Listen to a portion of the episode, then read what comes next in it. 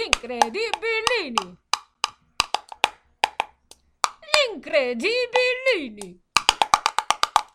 Gli incredibilini.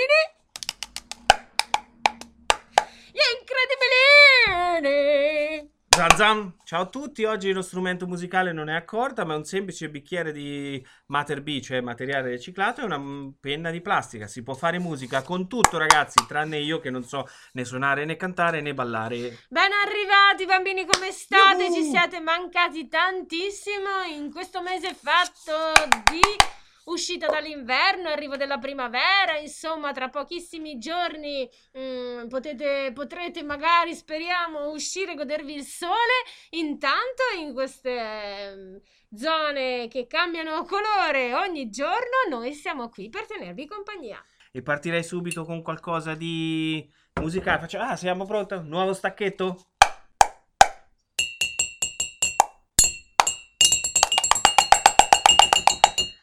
Abbiamo aggiunto una brocca del 700 con una penna, no, con delle forbici. Vediamo invece se arriva qualche contributo dal nostro computer. È arrivato. Sulla scrivania proprio, è atterrato sulla scrivania il contributo. Ora lo inseriamo nel computer. Sembra un contributo molto interessante. Sarà pa- spaventoso? Sarà terrificante? Come sarà questo contributo? Ce lo dice lei, la La dottoressa dottoressa Medusa. Medusa. Dottoressa Medusa? Dottoressa Medusa? Dottoressa Medusa? Dottoressa Medusa, avrei una domanda. Dottoressa Medusa, avrei una domanda. Ciao bambini, qui è la dottoressa Medusa che vi parla e come promesso oggi vi racconterò quali sono alcuni degli animali meno coccolosi del mondo, che per fortuna non si trovano qui da noi ma molto molto lontano. Vorrei iniziare da alcuni serpenti famosi, magari avete già sentito nominare, velenosi o costrittori come il serpente a sonagli, il boa, il mamba nero e il cobra reale. Ricordateveli questi nomi bambini, così quando si potrà di nuovo viaggiare potrete starli lontano e ammirarli a qualche metro di distanza. A parte i serpenti però, che possono raggiungere anche diversi metri di lunghezza, ci sono animali piccolissimi, quasi invisibili, che però possono fare davvero male nonostante il loro aspetto innocuo. Il primo animaletto di cui vorrei parlarvi, non proprio coccoloso, è la rana dorata del Sud America. Pensate, è la rana più pericolosa al mondo ed è piccola solo pochi centimetri, di un giallo dorato luminoso. Purtroppo dietro la sua bellezza si nasconde un veleno mortale che pensate si procura perché mangia delle specifiche formichine. Infatti, se si mette a mangiare altro cibo, diventa un'innocua ranocchietta dorata. Un altro animale dello stesso colore, parecchio pericoloso, è lo scorpione giallo dell'Africa, lungo 10 cm, ha un super udito, pensate, e quando va a caccia riesce a trovare le sue prede perché sente le vibrazioni dei loro movimenti. Un altro piccolissimo essere non proprio coccoloso del Sud America è il ragno violino, con le sue zampette lunghe, lunghe e sottilissime e ha sei occhi. Con il suo morso pensate può fare davvero male nonostante le sue piccole dimensioni di pochi millimetri. Poi come non parlare del bellissimo ma pericoloso polpo dagli anelli blu dell'Oceano Pacifico, piccolo soltanto una quindicina di centimetri, come tutti i polpi ha otto braccia e diciamo che a differenza degli altri a lui è meglio non stringere il tentacolo per presentarsi. Per ultimo, come non parlare della famosa mosca Zezé. Diciamo che nonostante il suo simpatico soprannome, la- con la sua puntura può trasmettere un batterio chiamato batterio del sonno, perché una volta punti fa venire un sonno, ma un sonno. Per fortuna è molto lontana da noi, essendo tipica solo di alcune zone molto umide dell'Africa.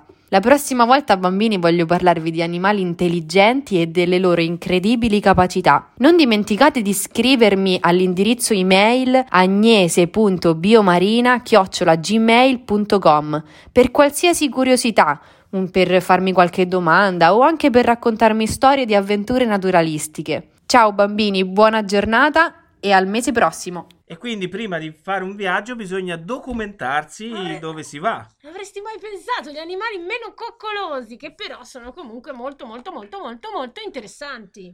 E pericolosi. E adesso pericolosi, loro fanno il loro dovere di animali. Adesso poi possono essere più Io ho anche paura, scusami, ho anche paura delle formiche, quindi... eh, Io adesso lo scrivo subito alla dottoressa Medusa.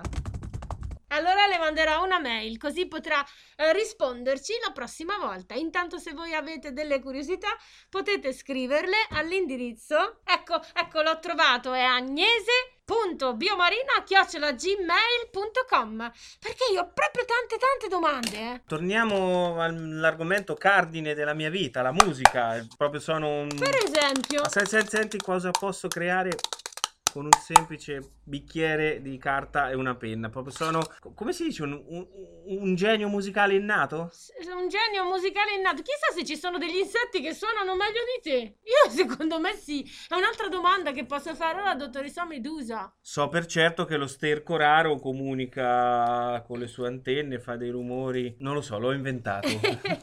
Ci sono degli animali che cantano? Ci sono degli animali che suonano?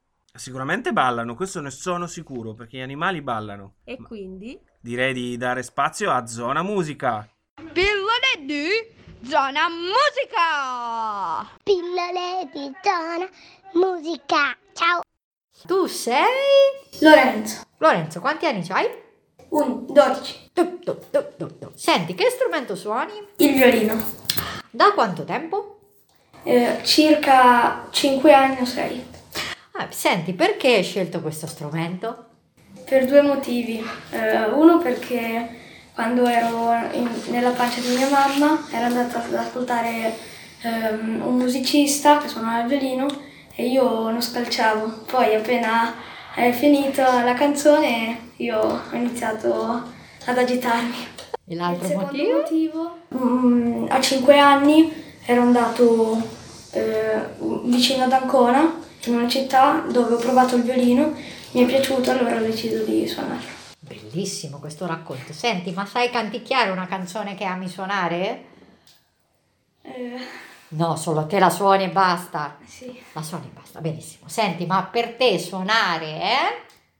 Eh, uno sfogo. Tu sei Clara. Clara, che strumento suoni? Pianoforte. Da quanto tempo?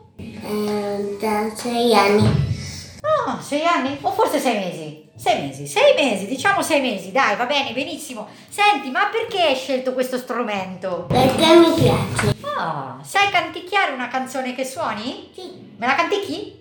No, e come faccio io a sapere che canzone è? Come fa questa canzone? Vediamo un po', questa sei felice? Sì. Ah, vediamo un po', c'è chi la suona e chi la canta.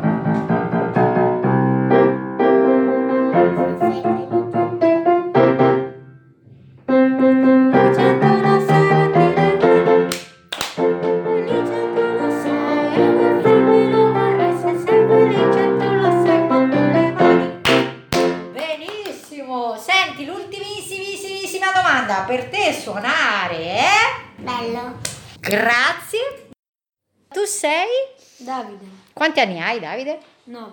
Nove. Che strumento suoni? Eh, suono il sassofono e la batteria Oh, e perché hai scelto questi strumenti?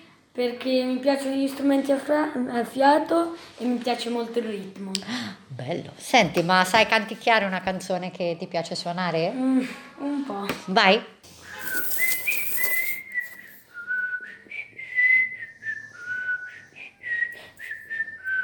Per te suonare, eh? Una cosa divertente. Vuoi aggiungere altro? No. Grazie. Come ti chiami? Samuele, Quanti anni hai, Samuele? 10. 10. Senti, che strumento suoni? Batteria? Batteria. Da quanto tempo? Da, da settembre, Ok, qualche mese quindi. Perché hai scelto questo strumento? perché ce l'ho anche a casa. Wow. E per te la musica è? Una musica, non lo so. Io più ascolto Zona Musica, più capisco che ho bisogno di un tutor, qualcuno che mi... Io sono un diamante grezzo della musica, ho bisogno sia per cantare che per suonare qualcosa che mi porti alla Qualcuno- perfezione. Qualcuno che ti sgrezzi. Sì, sì, Chissà sì. se a Zona Musica potrebbero farlo. Non lo so, se fanno miracoli. Chissà se uno dei quattro bambini che ha, ha descritto così bene il suo strumento può darti una mano. Non lo so, non lo so, lo scopriremo. Comunque, bambini, se volete informazioni o scrivere a Zona Musica potete farlo è proprio all'indirizzo email zonamusica.an-gmail.com così potete dare un'occhiata e, e conoscere insomma tutte le possibilità musicali, ma anche chiedere delle curiosità, magari fare delle domande proprio ai bambini che qui si stanno presentando. Assolutamente, e come me, se avete de- delle potenzialità lì, le possono estrapolare, estrarre, creare e dare luce. Con Zona Musica abbiamo partecipato proprio a un bellissimo concerto andato in onda da pochissimo, ma ancora disponibile su YouTube, che è proprio Il musicista smemorato. Molto Quindi divertente. Anche tu avresti potuto interpretarlo. Solo che poi non so come avresti fatto a suonare eh, alla fine. Non lo so, ma par- parliamo di qualcosa che io so anche dipingere. E... Fai tutto tu, proprio Faccio tutto- sei auto- assolutamente. onnididatta, onnisciente, Sì, un, onnipresente. un po' meno bravo, ma so dipingere e direi di passare alla prossima rubrica di arte, No, giusto? scusami, però volevo fare una, precis- una precisazione. Ah, dipingere non vuol dire che sai So anche fare le sculture, le creazioni, eccetera, eccetera. Allora, non dipi- voglio metterti in ombra con tutti i miei talenti artistici. Va bene. Scusami. Allora verrò, verrò a vedere la tua mostra personale, ma intanto veniamo a qualcuno che di arte ne sa sicuramente più di te. La nostra amica professoressa Roberta Conti, che oggi però, prima di ascoltare la rubrica di arte e avventura, dovete assolutamente prendere, quindi mettere pausa e andare a cercare lo sposalizio della Vergine di Raffaello, quadro protagonista della nostra avventura di oggi. Arte avventura, arte avventura, arte avventura. Arte avventura? Arte avventura. Arte avventura. Arte avventura. Arte avventura.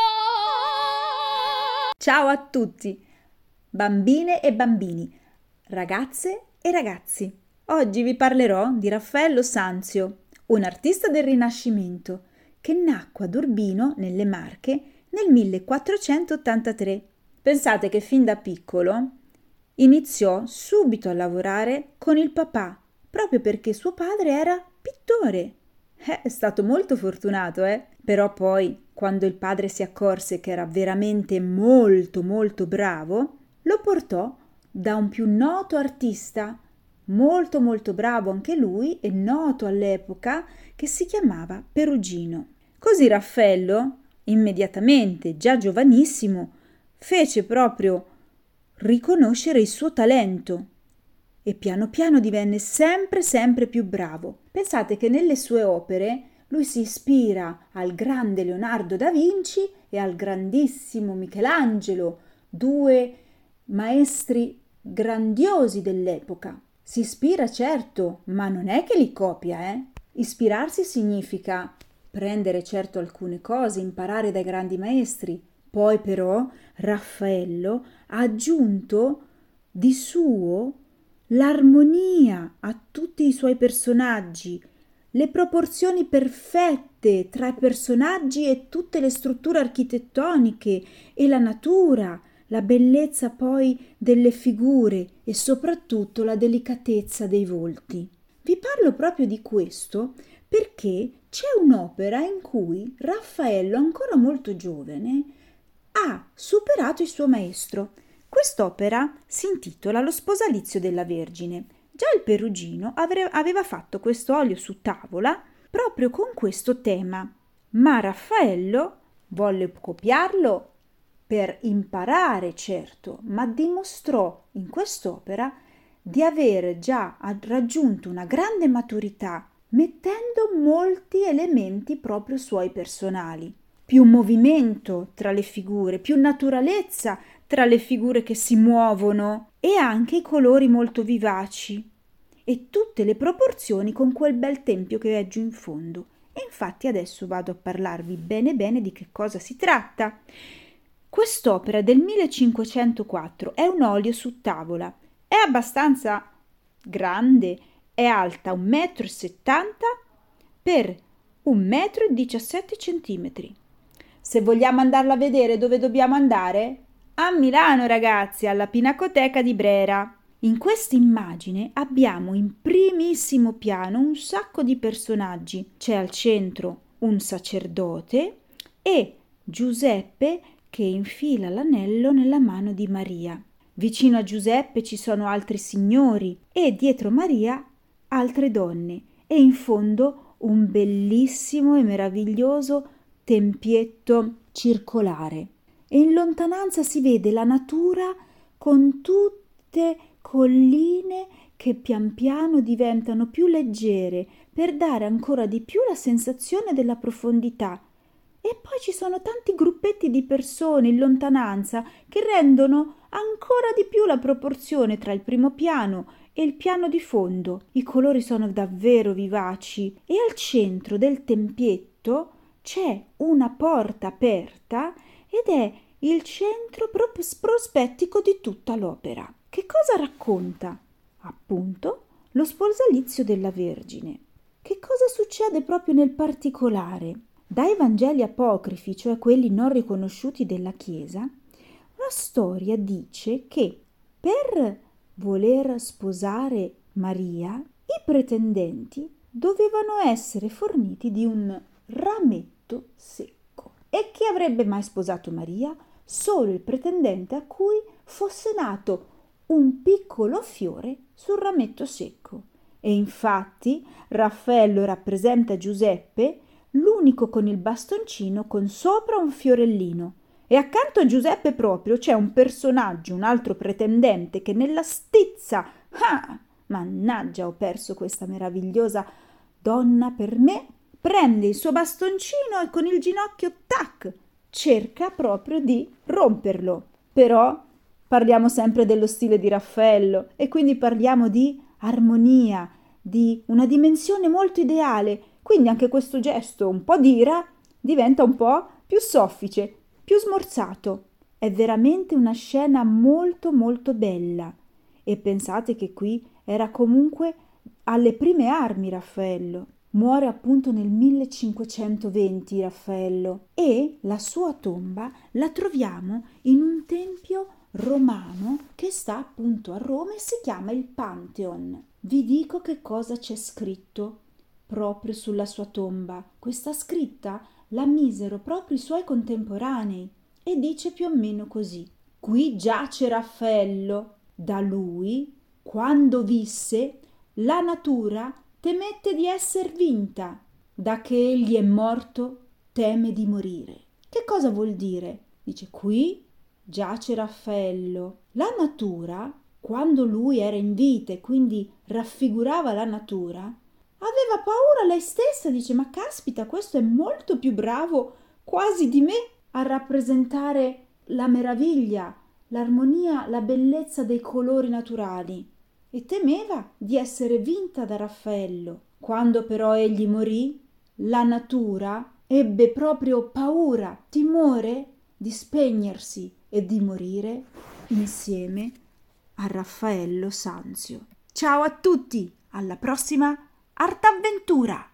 Che meraviglia! Ma quante ne sa questa ne sa? dottoressa? No, dottoressa, professoressa, professoressa, pres- Conti. Come dice una mia amica, pressoressa. Pressoressa, questa La pressoressa Conti. No, perché poi Raffaello è un nostro conterraneo, quindi quando si potrà tornare a viaggiare, insomma, potremo andare ad Urbino a vedere proprio sia la casa di Raffaello che alcune delle sue opere. Meritano Io sicuramente. torno con piacere perché ho già visitato più e più volte perché traggo ispirazione cap- camminando sui stessi passi, mangiando le stesse cose che mangiava, respirando la stessa aria. Io creo. Ti Sono- senti ispirato? Ti Ma sento non è ispirato. male questa idea, no? Sentirsi ispirati dai luoghi eh, visitati o abitati dagli artisti che hanno fatto grande la storia dell'Italia. Non so se nel tuo caso funzionerà, ma Non insomma, lo so, ancora è presto, sono un artista in erba. tentare non nuoce.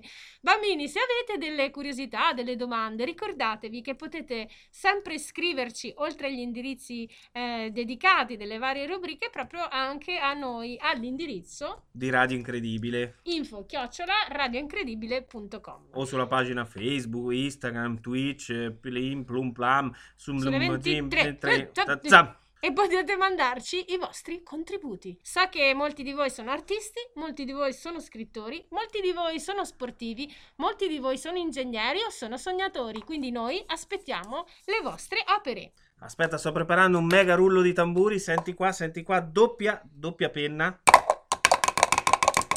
Momento della storia, della fiaba, del racconto. Ah, dulcis in fondo. Ho rotto il tamburo. Dobbiamo fare un piccolo cappello, diciamo. Vai, È doveroso prego. e- Doveroso ringraziare. Assolutamente sì, perché ho- abbiamo fatto la corte per un po' ai bibliotecari eh, della biblioteca di Falconara e quindi eh, adesso ci hanno concesso la loro collaborazione e ne siamo felicissimi. Una biblioteca in cui i bibliotecari sono i primi lettori e, e hanno tenuto compagnia a tutti voi e a tutti noi con delle splendide letture durante il lockdown. Ecco adesso che tornano con una serie di letture proprio a cura della- della- dei bibliotecari della biblioteca di Falconara.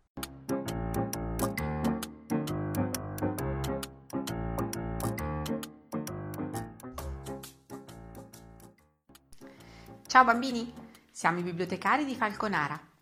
Mettetevi comodi, spolverate le orecchie con un pizzico di magia per ascoltare una bellissima storia.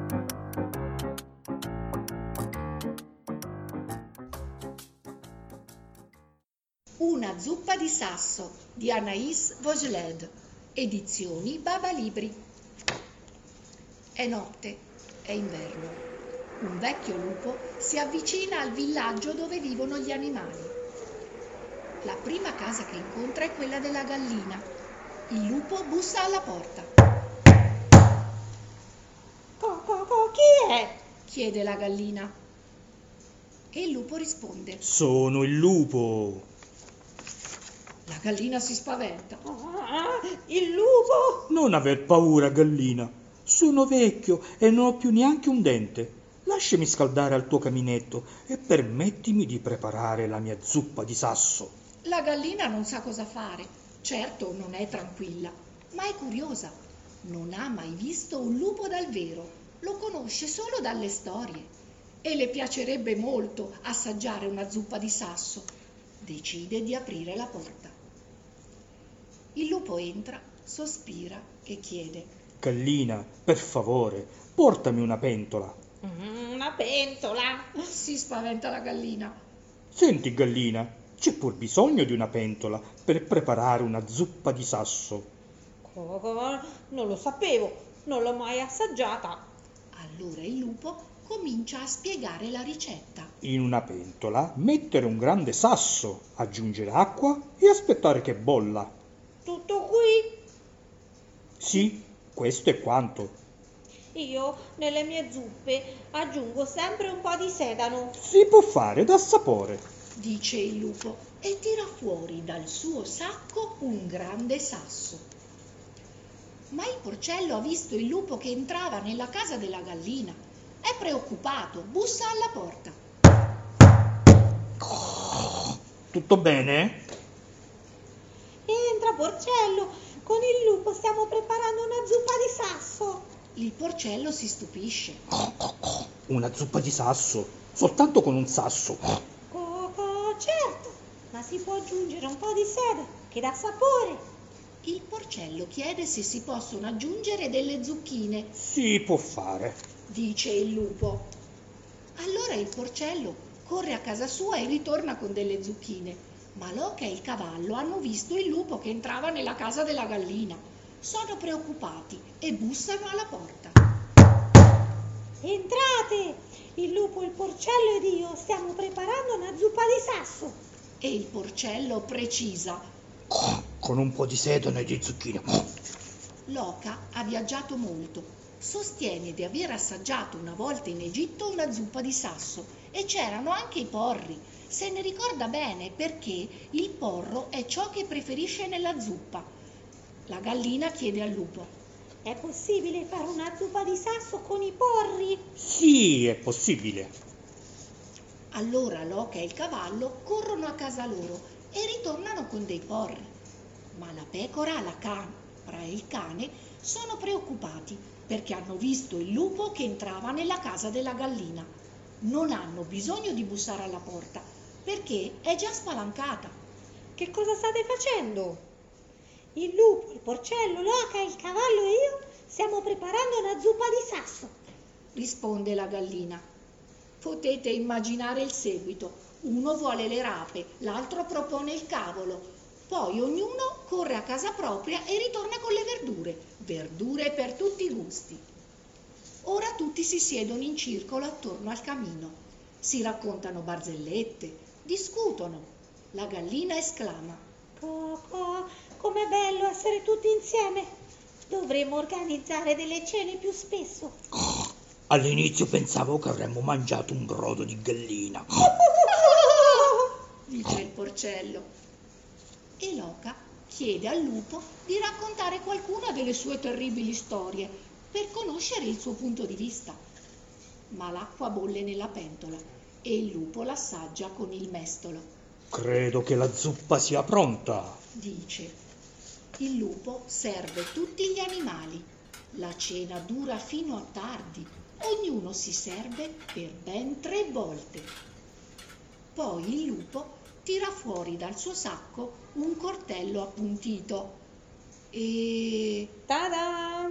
infilza il sasso. Non è ancora cotto. Se permettete me lo riprendo per la cena di domani. La gallina chiede, Coco, te ne vai di già? Sì, risponde il lupo. ma vi ringrazio per questa bella serata. Tornerai presto? Chiede l'oca. Il lupo non risponde, ma non credo che sia mai ritornato. Ciao ciao bambini, alle prossime storie. Che dire, quando si... oh, Innanzitutto bravissimi, non sono assolutamente ai miei livelli di dizione perché io ho studiato a Harvard... A Orvord. a- Ar- ehm, Aragord. eh, A ad- Dimbulurd. eh, ero con Aragon eh, Ah, ecco. a Hogwarts. Ah, ho capito perché, eh, certo, con un ragno studiare No, veramente bravi, bravi e mi ha messo appetito. Non sarà, Poi però io ho devo- fame, voglio devo- la zuppa. Devo dirti che la zuppa di sasso è sempre stato uno dei miei racconti preferiti e quindi grazie a loro, grazie a Baba Libri di averli messi a disposizione di tutti e grazie a voi di essere eh, disponibili ad ascoltare. Assolutamente, io direi di prossima volta preparare una pietanza. Non so, Per far merenda per durante fare la merenda. Eh sì, perché siccome la storia è molto interessante, bella, potete approfittarla, dire ai vostri genitori, me la, me la fai riascoltare mentre faccio merenda? Così... Ah, ah, interessante, può essere. Perché in effetti con il podcast mica sappiamo quando ci ascoltate. Può essere a colazione, dopo pranzo, a merenda, di pomeriggio. Fateci di sapere, sì, così- Fatecelo sapere, sì. sì. Così possiamo orientarvi e dirvi buonanotte, buongiorno. Buona merenda, buona colazione, buon pranzo. Ragazzi, è sempre bello stare qui con voi, per voi, insieme a voi. E noi con sommo rammarico chiudi...